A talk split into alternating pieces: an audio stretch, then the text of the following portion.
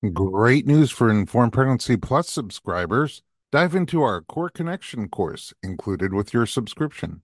Hosted by Natalie Headings, a pre and postnatal exercise specialist and ACSM certified personal trainer, she's an incredible teacher. This five video series equips you with essential insights to understand what your pelvic floor and core are, how they work, and how to enhance pelvic floor and core strength and proper function during and after your pregnancy and birth. Learn about pelvic floor basics, key postural adjustments, effective muscle releases, and breathing techniques for a healthier core and floor. Don't wait. Visit informedpregnancy.tv and get started with the invaluable core connection today.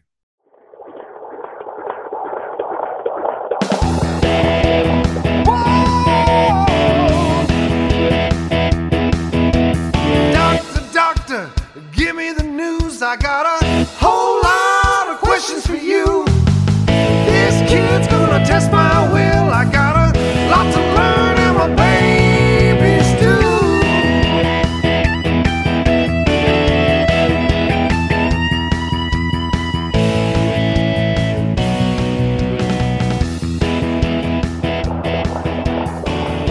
Welcome to the Informed Pregnancy and Parenting Podcast. I'm your host, Dr. Elliot Berlin. My guest today was born in Kiev, Ukraine, but moved to Alabama with her family at age seven. She was drawn to a creative career path and went to the film industry, graduating from USC. Now, pregnant with her second child, she's here to discuss her personal evolution from her first pregnancy and birth to her current preparation for baby number two's arrival. Anastasiya Kukhtareva, welcome to the podcast. Thank you so much for having me. First of all, I'm lucky in that I've known you in both pregnancies. And you have an amazing energy and a great outlook on things in general, and just like a nice analysis. You have a very nice analytical mind. So it's always a joy for me to spend time with you. Feeling is very mutual. Oh, thanks. And you have a pretty unique story about your pregnancies and birth experience number one and plans for birth experience number two. Without further delay, let's jump right in. So you moved to the US when you were seven. Did you speak any English? I did not, but I learned to speak English mainly from watching TV and books on tape from the library. Enough. I mean, that's a pretty young age to do that. Was there no like immersive English for immigrants program? No, I mean, it's funny because I've blocked out a lot of those first few months, but the school principal actually took time to sit with me and like kind of help me with pronunciation and all of that. So I feel like that's kind of how I learned and just immersion. I mean, kids are like sponges, and we were lucky enough to be here when I was so young that it wasn't as much of a, I mean, it was obvious. Clearly, I don't remember a lot of it actually, like the first few months, but I don't know. By, by like six months, my mom was like, you were fluent, you know, What language do you currently speak to your parents in? we speak Russian. But your English, I was saying before, has no detectable, at least not to me, accent.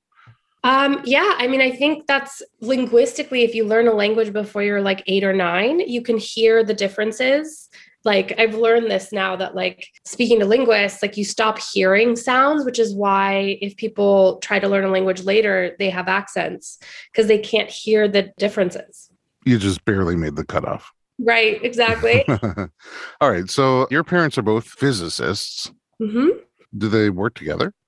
They do. And in fact, did for many years. They're both retired now, but they didn't start out that way. But when they moved here, they just happened to get jobs at the same university and in the same department. With uh, both parents following that career path, did you think you would find yourself in a similar genre? Yes and no. I mean, when I first moved out here, the intention was to be pre med, and I was at USC and decided to take a film class. And that was sort of my first sort of introduction to the fact that there was like a whole industry based around entertainment. Like I thought it was studio heads, writers, and directors, and then that was it. And I had no idea there was a whole industry behind it and what that meant. And as I sort of started exploring that, I realized like I wanted to be part of that in, you know, whatever way I could and started sort of a career path in production development. And then now, you know, I'm currently a manager and I represent writers and directors. Ah, I'm not a doctor, but I manage one on TV. exactly. How did you meet your partner? Uh, we met in New Orleans. He was working on a movie, and my best friend was like, come down to New Orleans with me. You'd love my friend Ben, and we could stay at his apartment for free. And it was a holiday weekend, and that's how we met. And did you date for a long time? I guess like three years. I guess that's a long time before we got engaged. Was there a moment where you thought this is going to be the guy? Yeah, basically when I first met him, and I wasn't really ready to have met my husband. I was going through a bad breakup. It was, you know, a long and trying road for a little bit, but then, you know, I wasn't ready to meet the guy I was going to marry, but he was persistent, and here we are. How old were you at that time? I was 25. Oh, so I guess I got married at 28, if I'm doing my math mm-hmm. correctly. Something like, yeah, right before my 29th birthday, actually. That must have been a happy birthday. Yeah. Uh, what point along the way did you guys start talking about having kids? Did you talk about it while you're dating, after you got married? We definitely talked about it while we were dating because it was definitely something that was important to both of us. Did you have thoughts about when you might have kids or how many you might have? Um, we knew we wanted at least two. I've always wanted three kids. He, you know, Ben is on, you know, the two kid train. So that's a conversation we're having. But there wasn't really a conversation of when. It was more like when we felt ready. And how soon after you got married did you feel ready? Well, we had our first baby in 2019. So I guess I was 34 going on 35. Okay. So uh healthy established marriage and relationship by that point. Yeah. So when you decided you were ready, did it take long for you to conceive? It did not, which I feel very grateful for. It was one of those things where we, you know, sort of started trying and were very surprised to be successful kind of quickly, which is a big blessing.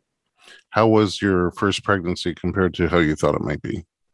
You know, I was always very apprehensive about pregnancy because it felt like such a bizarre thing where you sort of lose control of your body. But it ended up, I had like morning sickness and nausea for about five months. So that was a bit challenging. But overall, I kind of enjoyed it, which was surprising to me. Did you start to kind of plan what your birth would be like? Did you think about that before pregnancy or during pregnancy? You know, it's funny. I always say, like, reflecting on it back, for me, it's almost like I didn't want to know anything about birth. I was kind of like, this is happening. It's going to happen. I don't know. And then a switch flipped somewhere mid pregnancy. And it was around the time that I first came to see you, actually, where I sort of was like going from not wanting to know very much and sort of like the bare minimum to wanting to know everything. And sort of started like reading a bunch, reading about like my friend had given me a book written by a doula and i was like what's a doula? Mm-hmm. no, you know what are all these things? And and i think our first visit i was like i think i want a doula but i don't know what that means. And you asked me a bunch of questions about what did i want? And then you helped connect me to a doula. And so that was you know really helpful. And then i sort of started like i just wanted to know everything. After all of your interactions and research and thinking it through, what was ultimately your concept for birth?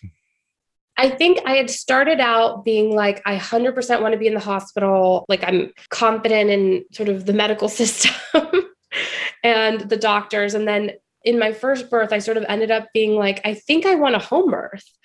But like at that point it was not that it i don't think it's ever too late but we weren't emotionally ready for that but i did end up wanting a birth without intervention sort of having done the research like wanting to know what really for me it was about like being curious about what that was going to be like and really wanting to be present in that moment in that experience versus sort of having again the interventions of drugs or other things that would take me out of that experience so your plan was to have your baby at a hospital with under the care of a medical doctor but mm-hmm. to sort of be as uninterventive as possible correct yeah let's take a little break when we come back we'll find out how your first birth experience actually went we'll be right back with Anastasiya Kukhtareva.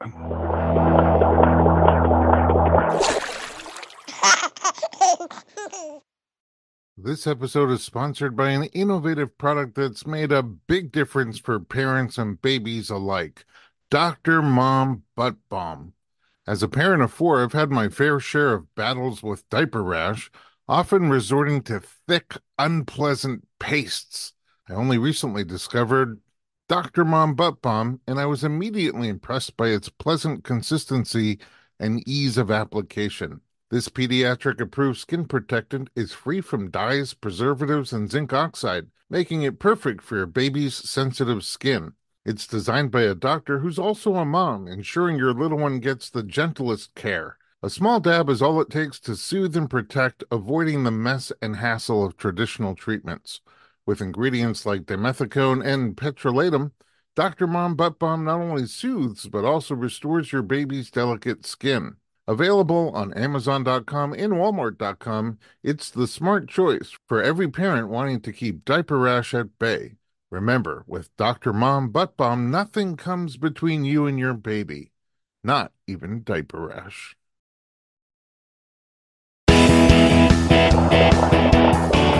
Welcome back to the Informed Pregnancy Podcast. We're talking to Anastasiya Kukhtareva, and once the birth plan was set in place, you ultimately went into labor. How did you know? Um, I started having contractions, I think it was a Wednesday night actually, after dinner with my friends. So I kind of knew, except they were pretty irregular at that point. And of course, we were calling our doula every, I don't know, two hours, like asking her a bunch of questions as first time parents, I'm sure do. You know, and we spent the next days at home, you know, bouncing on the ball and kind of doing all the things that um, walking around and doing a bunch of the things that we had read about and you know practiced and talked about. And that was my favorite part of labor before we went into active labor which was just me puking. Oh i have a bunch of questions before you start puking. First of all where were you in relation to your estimated due date he was born on friday so i guess it started two nights early before your due date yeah but he was born on his due date Oh wow, that's yeah. rare. And then you said you started having contractions, but they weren't regular. Had you been feeling any activity before that, like Braxton yeah. Hicks or nothing? Okay, so, and then once it started, was it on the more frequent side, just not on a specific pattern? It was very irregular, like, and that's kind of what was at first confusing. And later, I've sort of talking to a few people, it may have to do with positioning. You know, he was in a different position, which is why sort of like what's it called? Not active labor, sort of a good amount of time. Do you remember what those early surges felt like? Um, I remember that they were manageable and eventually they did get more and more intense. But, you know, it felt like it was definitely something I could handle. Okay. So your early contraction started around 8 or 9 p.m. And then mm-hmm. how soon after that did it turn into active labor? around 5 or 6 p.m. the next day. Okay, so already almost 24 hours. Mm-hmm. And are you home at this point? At this point, we're home. like I said, I puked and the contractions started getting more regular. And so we decided to go get in the car and go to the hospital. What signified to you that you had switched to active labor? Well, partly the puking, partly the contractions getting more intense. Do you remember where you felt the intensity? You know, it's funny as I don't. I just remember it being, you know, much harder to sort of breathe through. What happened when you got to the hospital? So at the hospital, we met our doula at the door and she helped me to the room. Um, we were six centimeters at that point. They checked me and it felt good to have gotten to six centimeters on our own. And then the doctor suggested that we break my water to speed up labor. And I had said yes to that which is one of the decisions in hindsight I wish I didn't make at that time. And right before the nurse left the room, she was like, whatever you do, don't bear down because that will make the cervix swell, which was a very confusing and kind of scary thing to say. Mm. And of course, the first thing that immediately after that happened was I felt the need to bear down. Mm-hmm. Like it was involuntary. And I felt that I couldn't sort of control that impulse. And the next few hours were very challenging because of that. Okay. A few questions. Was there a specific reason why you chose to break water and try to speed up labor? Um, I wish I could say there was, but it was one of those things like the doctor recommended it. I sort of had read that like sometimes midwives do that too. And so I was like, oh, maybe it's okay. And I was also GBS positive. So again, in hindsight, and from my current midwife's perspective, like that was kind of not a great thing for them to suggest because it would increase the risk of infection and all sorts of stuff. So you know, hindsight's 2020. And I think looking back on it now, like that's kind of one of those moments that I think about a lot and I wish I didn't. Yeah.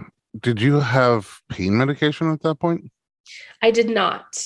So at that point, like I said, the next few hours were challenging. The contractions got even more intense, but not so much the contractions, but sort of the bearing down and like me really wanting to not do that. Like that emotionally, it was really tough. Like it was less physically tough than emotionally tough.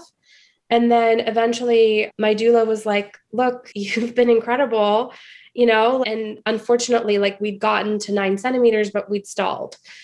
And they were keep saying the words the cervical lip so, you know, I guess the cervix had swelled and Carson was like, maybe it's time for an epidural, which of course took another hour because the minute you sort of decide you want pain medication feels like when it takes the longest. And that again was like, you know, one of the most challenging parts we tried the like the gas but then someone brought an empty gas tank of the nitrous oxide and so that didn't work. And again that was like probably the roughest part of labor for me but really it was more emotional than physical and maybe that's just my body sort of forgetting the pain but I feel like the pain I could have handled it was more like feeling like I was failing. That was tough. You know it was involuntary but it was hard for me to accept Meaning you just had this natural urge to bear down and push, but you were not quite clear of the cervix yet. Exactly. And so you're fighting yourself to not push, even though your instincts are trying to push. And then when your cervix started to swell, you felt like you failed yourself. Exactly. And later we found out again it was because of positioning, but okay. honestly didn't fully understand until I started talking to midwives. So uh, you're close to the end at this point. I mean, if you're already nine centimeters, I mean, you've done a lot of work on your own and you get the epidural then? We get the epidural. We slept for a few hours, waiting to see if the cervix would go down. It didn't. And at that point, also the baby's heart rate, he wasn't tolerating labor. And they suggested we have a C section. And so that's what we ended up doing. When you heard that, were you like in your mind, this is a good idea? Like, I'm ready for this too? Or did it hit you by surprise? It hit me by surprise. And frankly, I was devastated because I had, mm. you know, I didn't really sleep with the epidural, but I had sort of been like, okay, great. Like, let's do this. I'm excited. Like, you know, we got the epidural. We're going to relax and do this. And then it was sort of out of the blue. They were like, actually, no, it's not going to happen. And in fact, we're going the surgical route. I guess both physically and emotionally, how was the cesarean birth for you once it was happening? Um, I was trying to be zen about it. Like I was trying to sort of meditate and breathe, but it was hard because there was a lot of chatter in the room. Mm-hmm. and there was some conversations about like I think the doctor said something like, "Oh, your abs are so tight," you know, which is just felt to me like very inappropriate. And it was something I talked about at post birth. I was like, you guys really can't do that. while someone's on the operating table. And so that was really frustrating. And I was trying to sort of not make a fuss, mostly because I was just focused on just trying to relax. Because for me, like surgery is a big deal and it was terrifying for me. And like I'd made every decision to avoid it, basically including the hospital I chose, you know, with the low cesarean rates and sort of the way that I had wanted to go about everything. And then I listened to your podcast about cesarean birth to sort of prepare, like in case it happened. So I sort of knew what to expect.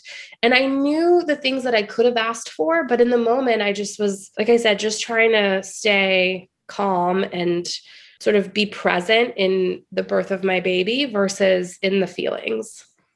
Well, that makes sense. Um, also hard to do. And it's a weird mix, uh, giving birth and having surgery at the same time. Right. That said, did the procedures go well? Yeah, everything went well. You know, they did a really great job. Like I have a a beautiful scar that's very minimal and our baby was healthy and, you know, all of those things. Flash forward, you're pregnant again and very close to the end. How many weeks now? Uh, it's going to be 38 weeks tomorrow. Okay, 38 weeks tomorrow. And you have a plan again for the second birth. So we're going to take a break. When we come back, we'll talk about your plans for your upcoming birth. Don't go anywhere. We'll be right back.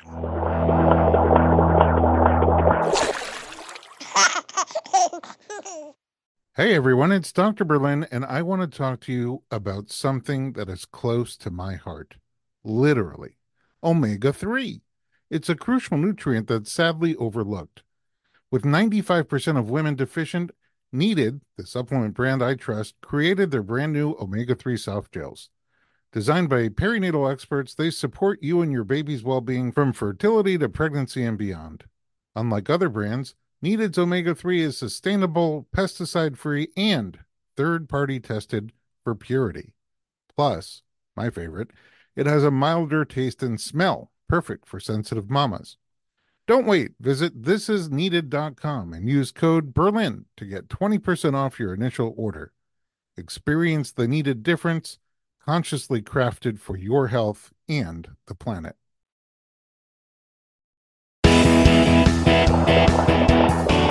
Welcome back to the Informed Pregnancy Podcast. We're talking to Anastasiya Kukhtareva and 38 weeks pregnant with baby number two. Surely you have thoughts on how this birth will go. Do you have any reflections from your past birth that you're bringing into this one? One of the things I learned in this pregnancy, sort of doing research, is OBGYNs are experts in surgical medical birth. And I'm so grateful that I had that option available to me when it was necessary in the last pregnancy and birth. And this time around the thing that i realized about midwives that like kind of hit me is that midwives are experts in like physiology of like making sure your baby's in the right position.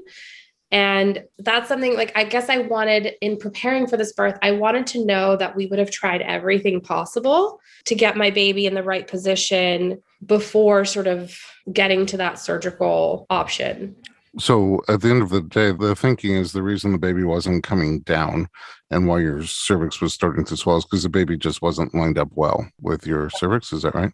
Yeah, like he was posterior and he had his head, which is called military, like which is straight up versus like his chin tucked. Mm-hmm.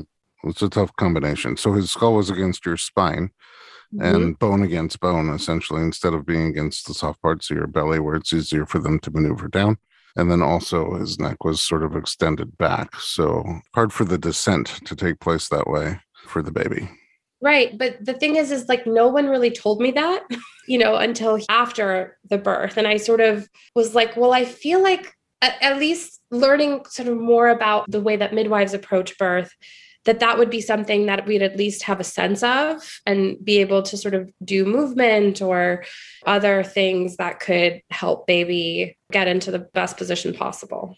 Oh, so it sounds like, you know, at the end of the day, you're grateful for the fact that there are people who spend their entire life learning how to use the medical interventions that we have to provide options for safe birth for both mom and baby when necessary, but that maybe in your mind, the experts on low risk pregnancy and trying to help along the way, even before you get into labor, prepare your body and probably even your mind for labor and delivery is something that is more done by midwives than medical doctors.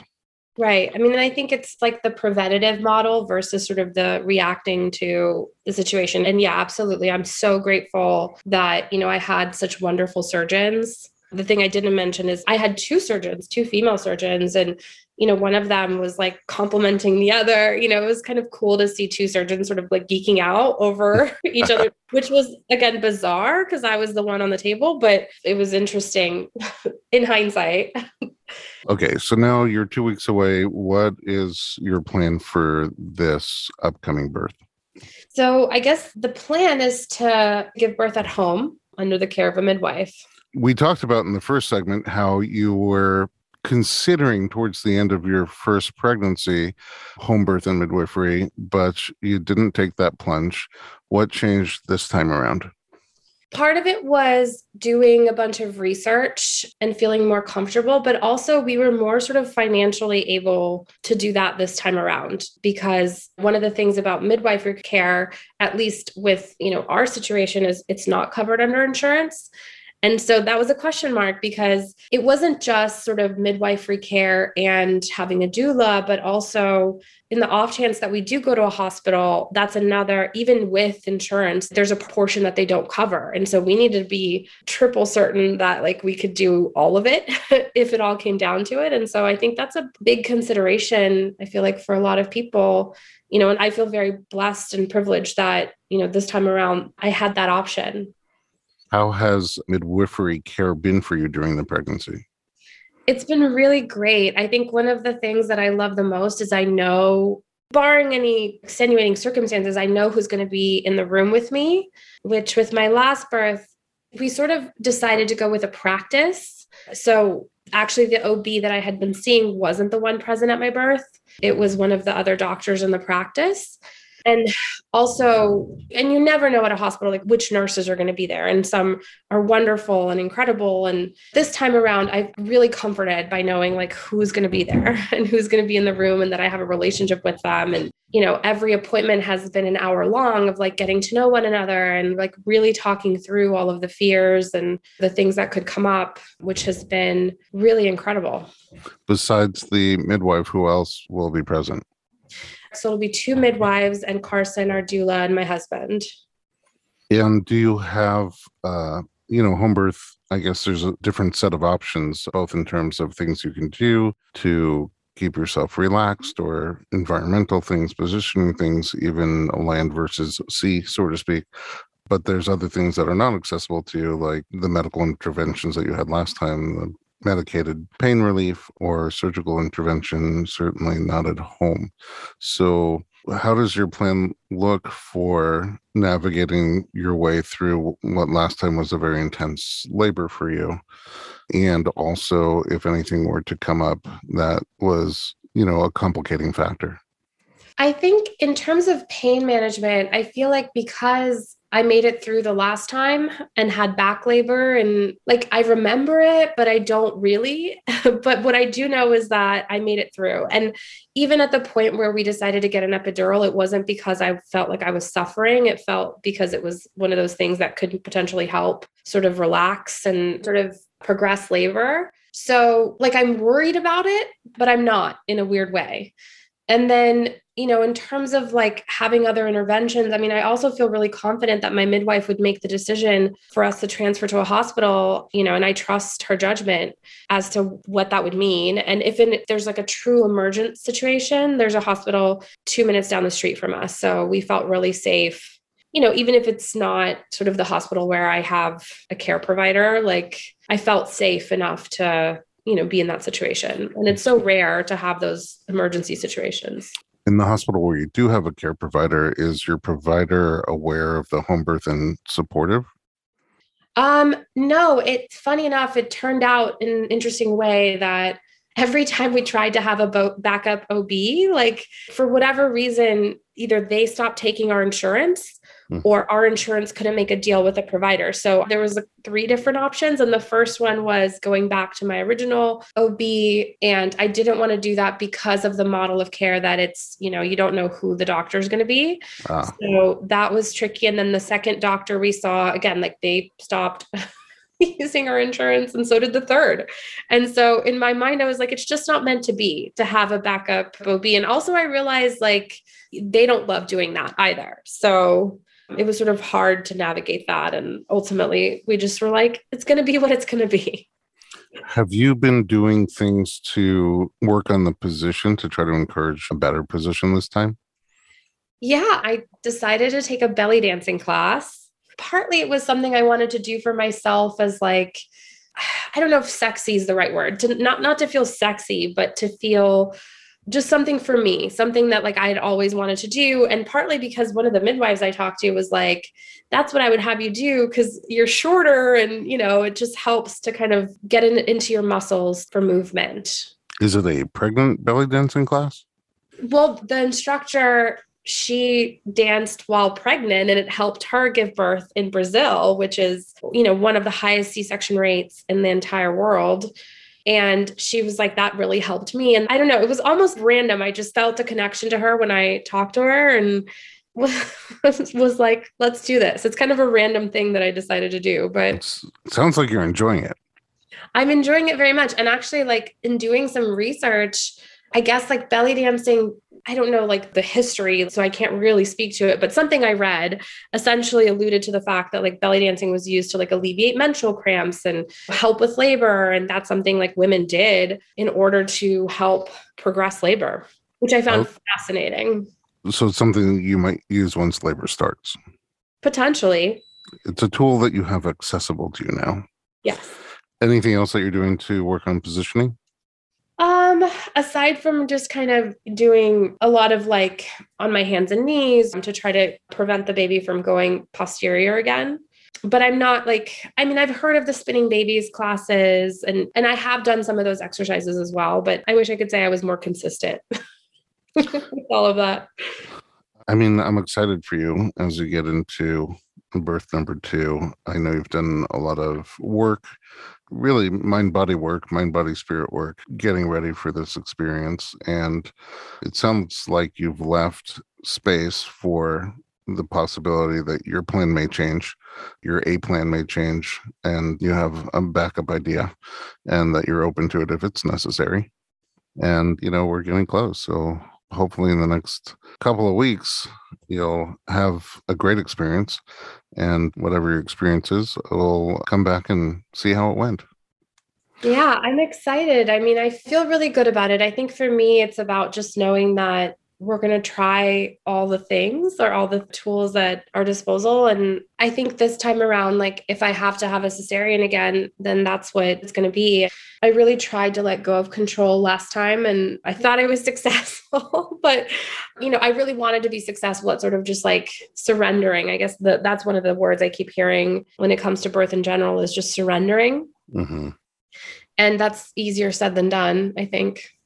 Anastasiya, thank you so much for being on and sharing your story. As I mentioned at the beginning, you have a really great mind for analyzing things and recapping them. And also, you're willing to share your story, your very personal story, so that other people can learn from it and just hear different experiences as they prepare for their own births. And for that, I'm grateful. I look forward to seeing you after you have this baby and learning how the second birth went down for you. Thank you so much. It was such a pleasure. And at home, thanks for listening to the Informed Pregnancy Podcast. If you would like to connect with us, visit us on Instagram at Dr. Berlin. It's D O C T O R B E R L I N.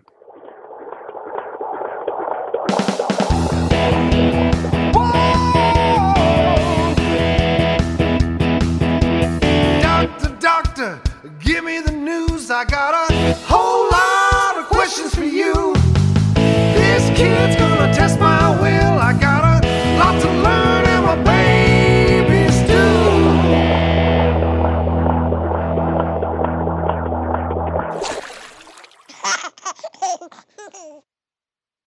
This episode is sponsored by an innovative product that's made a big difference for parents and babies alike Dr. Mom Butt Balm. As a parent of four, I've had my fair share of battles with diaper rash, often resorting to thick, unpleasant pastes.